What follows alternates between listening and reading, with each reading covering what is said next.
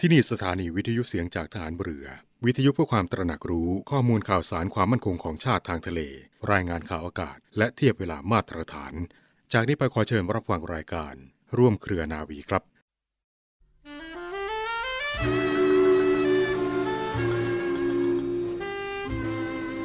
คนที่รักษาความจริงใจต่อตนเองไว้ได้มั่นคงจะไม่เป็นคนสับปรับหากแต่เป็นคนที่หนักแน่นเที่ยงตรงทำอะไรตามกฎเกณฑ์ตามระเบียบตามเหตุผลและความถูกต้องเป็นธรรมจึงเป็นผู้สามารถสร้างสรรค์และสร้างสมความดีความเจริญให้งอกงามเพิ่มพูนยิ่งขึ้นได้ไม่มีวันถอยหลังพระบรมราโชวาทของพระบาทสมเด็จพระบรมชนกาธิเบศรมหาภูมิพลอดุลยเดชมหาราชบรมนาถบพิตร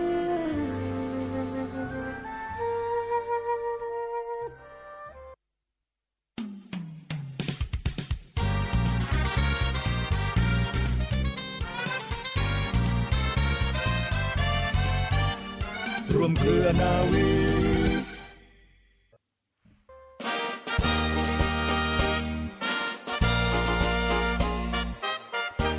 ต้อนรับคุณผู้ฟังทุกท่าน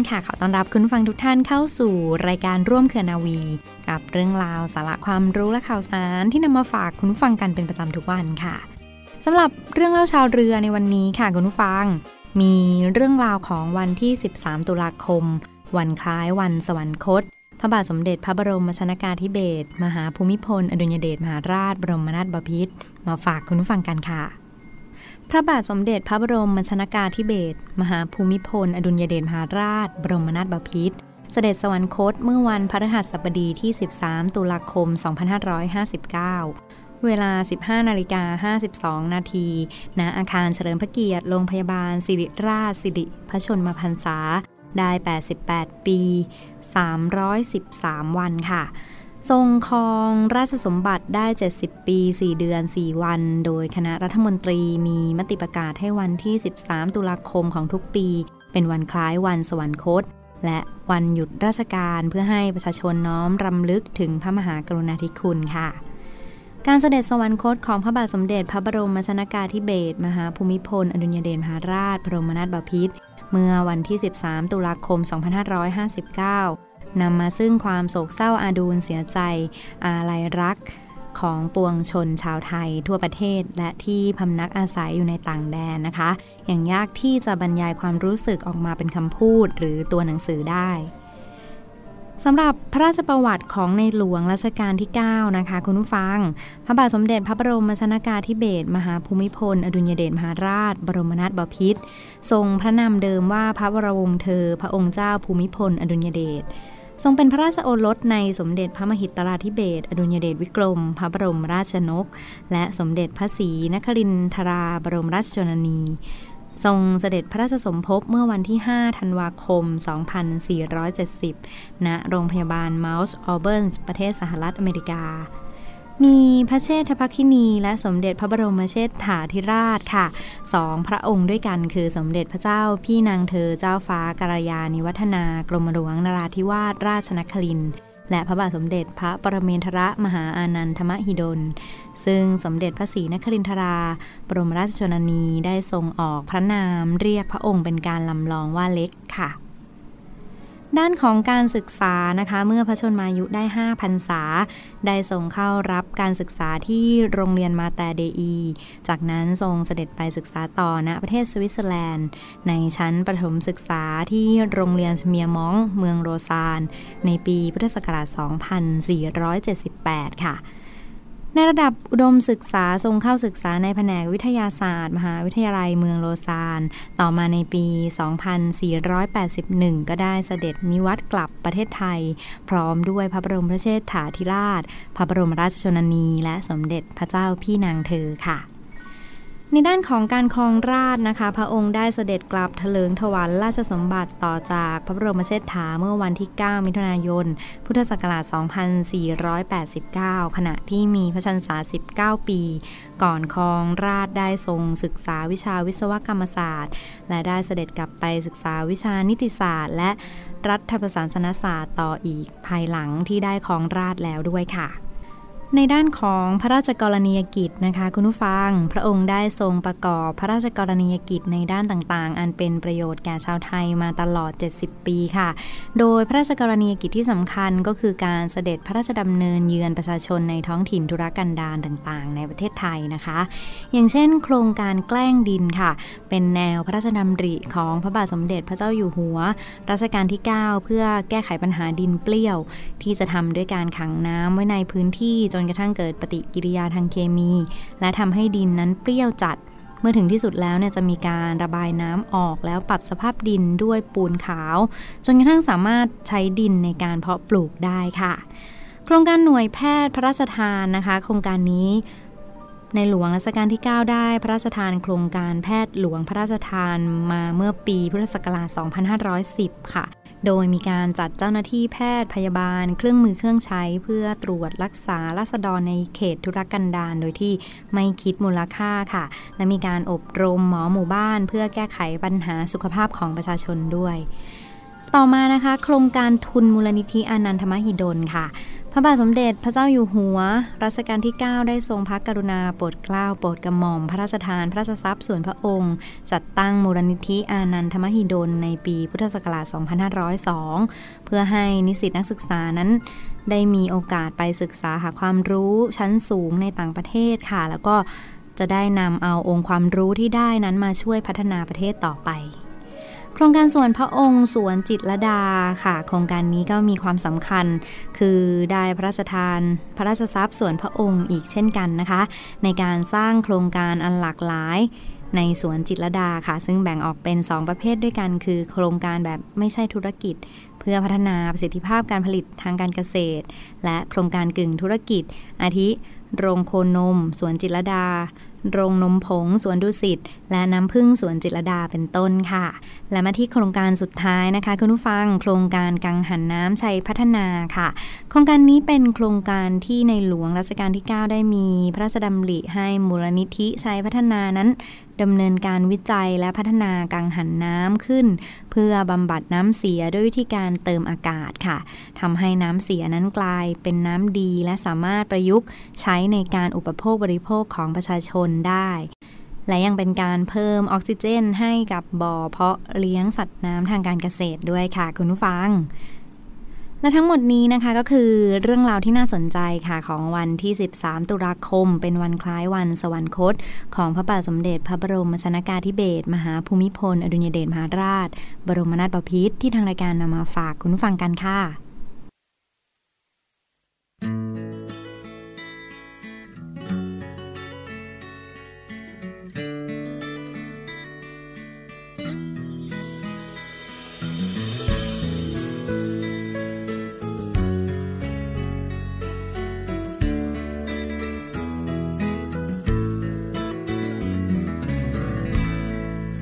ตาลูกนี้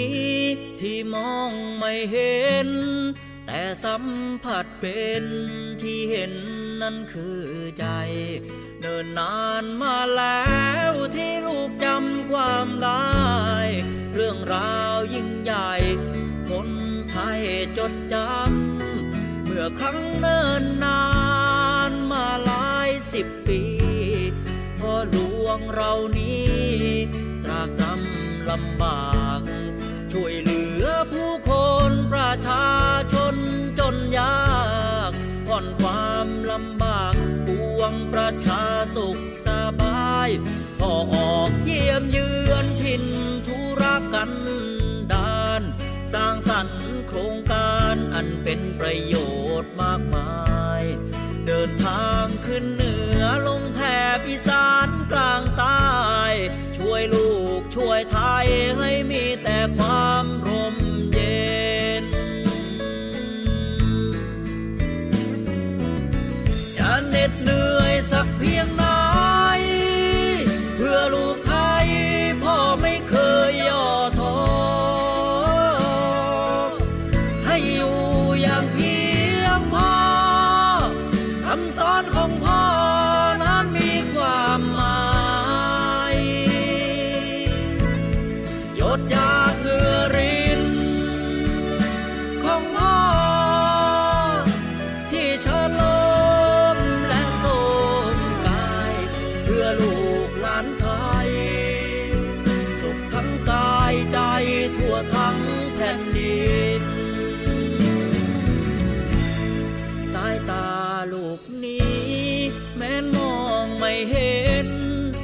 สัมผัสเป็นที่เห็นคือความดีจึงได้ร้อยเรียงส่งสำเนียงที่มีขอสะดูดีสำนึกในพระคุณ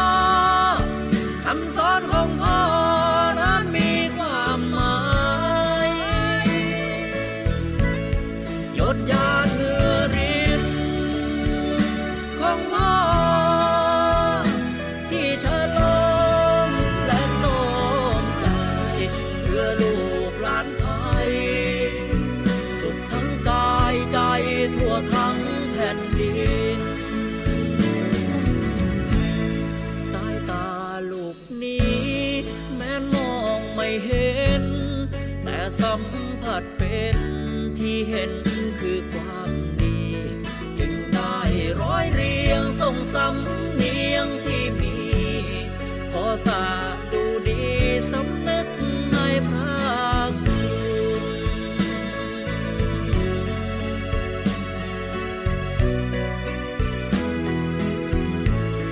จึงได้ร้อยเรียงส่งสำเนียงที่มีขอสาสำนึกในพระคุณสมัครสมานเกื้อกูลรู้รักษามัคคี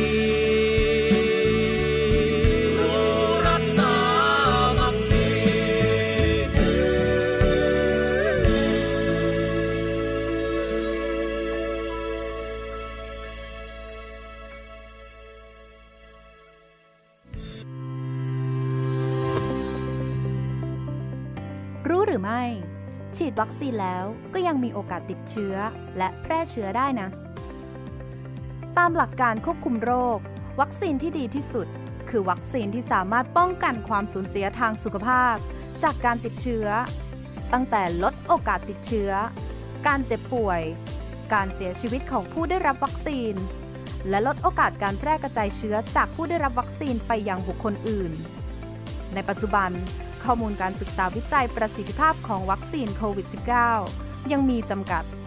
โดยการศึกษาส่วนใหญ่มุ่งเน้นไปที่ความสามารถในการลดโอกาสการเจ็บป่วยและเสียชีวิตเป็นสำคัญอย่างไรก็ตามเริ่มมีการศึกษาผลของวัคซีนในการลดการติดเชื้อและการแพร่เชื้อทยอยเผยแพร่ออกมาอย่างต่อเนื่องรวมถึงประสิทธิภาพต่อเชื้อกลายพันธุ์อีกไม่นานนี้เราอาจได้ทราบว่าวัคซีนสามารถลดการติดเชื้อและการแพร่เชื้อได้มากน้อยเพียงใดซึ่งจะนำไปสู่ความหวังสำคัญ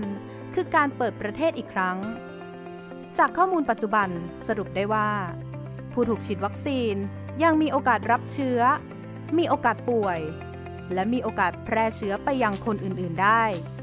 ขณะที่ยังมีคนอีกส่วนหนึ่งในสังคมที่ยังไม่สามารถรับวัคซีนได้ดังนั้นค่ะจึงเป็นความจำเป็นที่ทุกคนไม่ว่าจะได้รับวัคซีนแล้วหรือไม่จะยังต้องคงมาตรการควบคุมป้องกันโรคโควิด -19 ต่อไปทางการสวมหน้ากากรักษาระยะห่างและหมั่นล้างมือ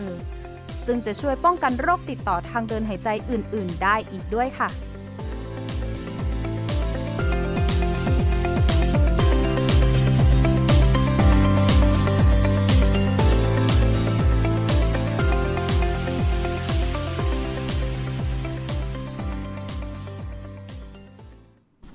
กลับเข้าสู่ช่วงนี้ของร่วมเครือนาวีนะคะรับฟังผ่านทางสถานีวิทยุเสียงจากทหารเรือสทร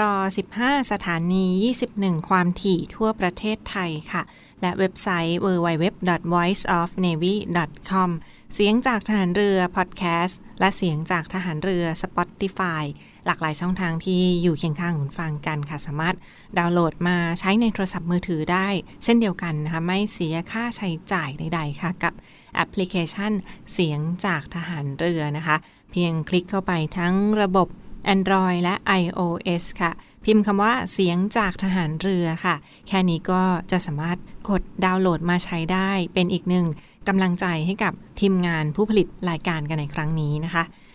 อีกหนึ่งบรรยากาศสำคัญวันนี้ในช่วงเช้าที่ผ่านมาคุณฟังคะมาร่วมน้อมรำลึกในพระมหากรุณาธิคุณของในหลวงรัชกาลที่9เนื่องในวันคล้ายวันสวรรคต13ตุลาคม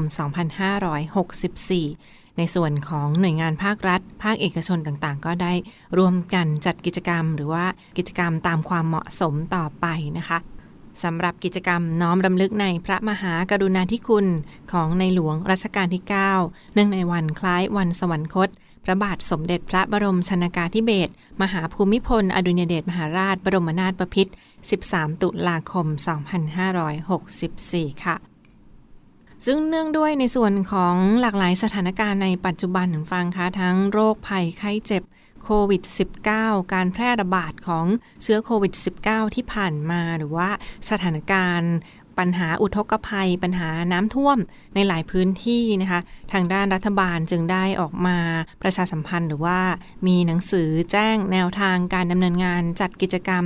น้อมรำลึกในพระมหากรุณาธิคุณของพระบาทสมเด็จพระบรมชนกาธิเบศรมหาภูมิพลอดุลยเดชมหาราชบรมนาถบพิตร13ตุลาคม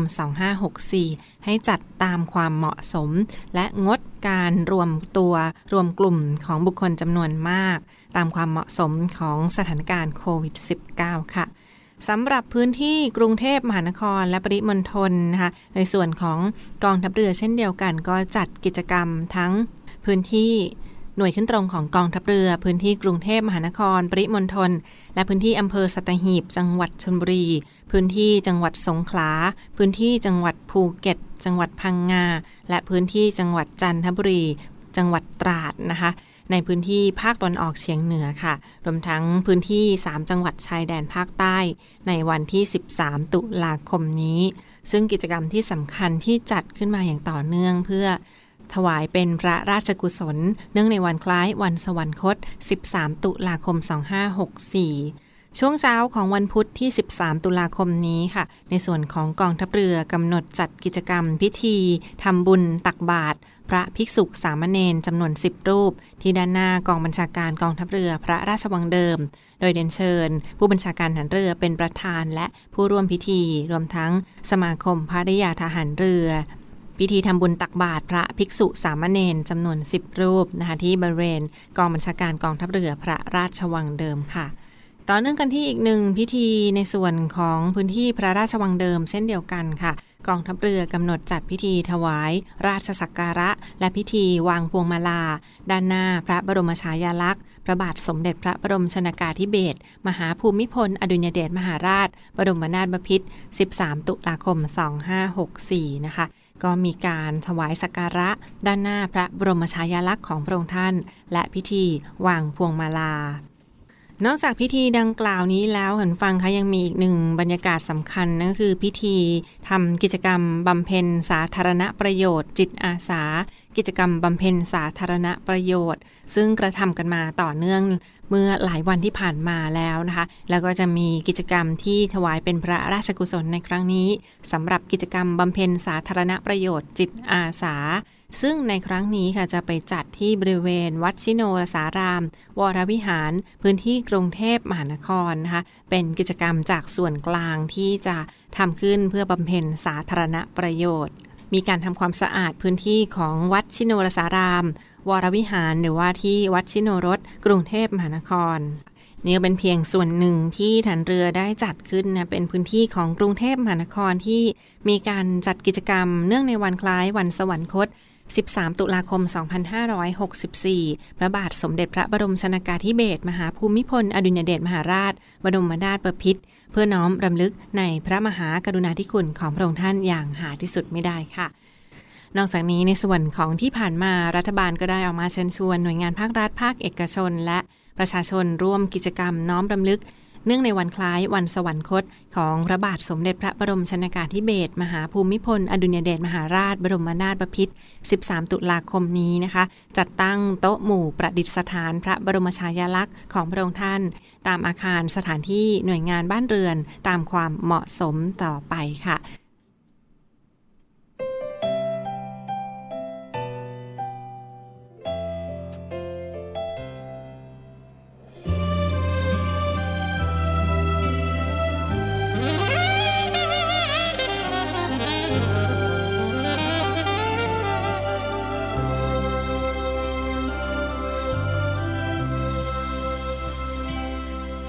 ทรงเป็น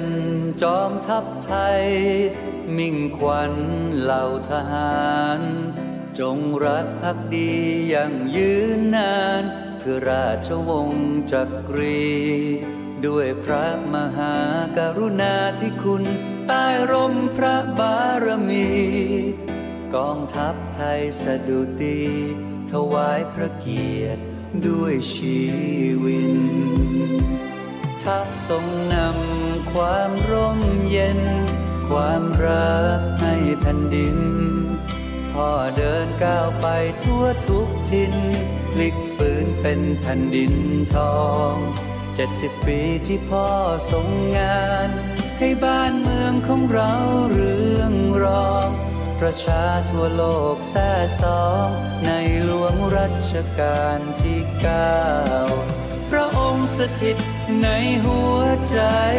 ของคนไทยทั่วลาทุกคำสอนที่พ่อนำพาจากฟ้าลงมาสู่ดินลูกขอน้อมนำทำต่อไปด้วยหัวใจทวินขอสัญญาจะรักชาติไปจนสิ้นสุดลมหายใจ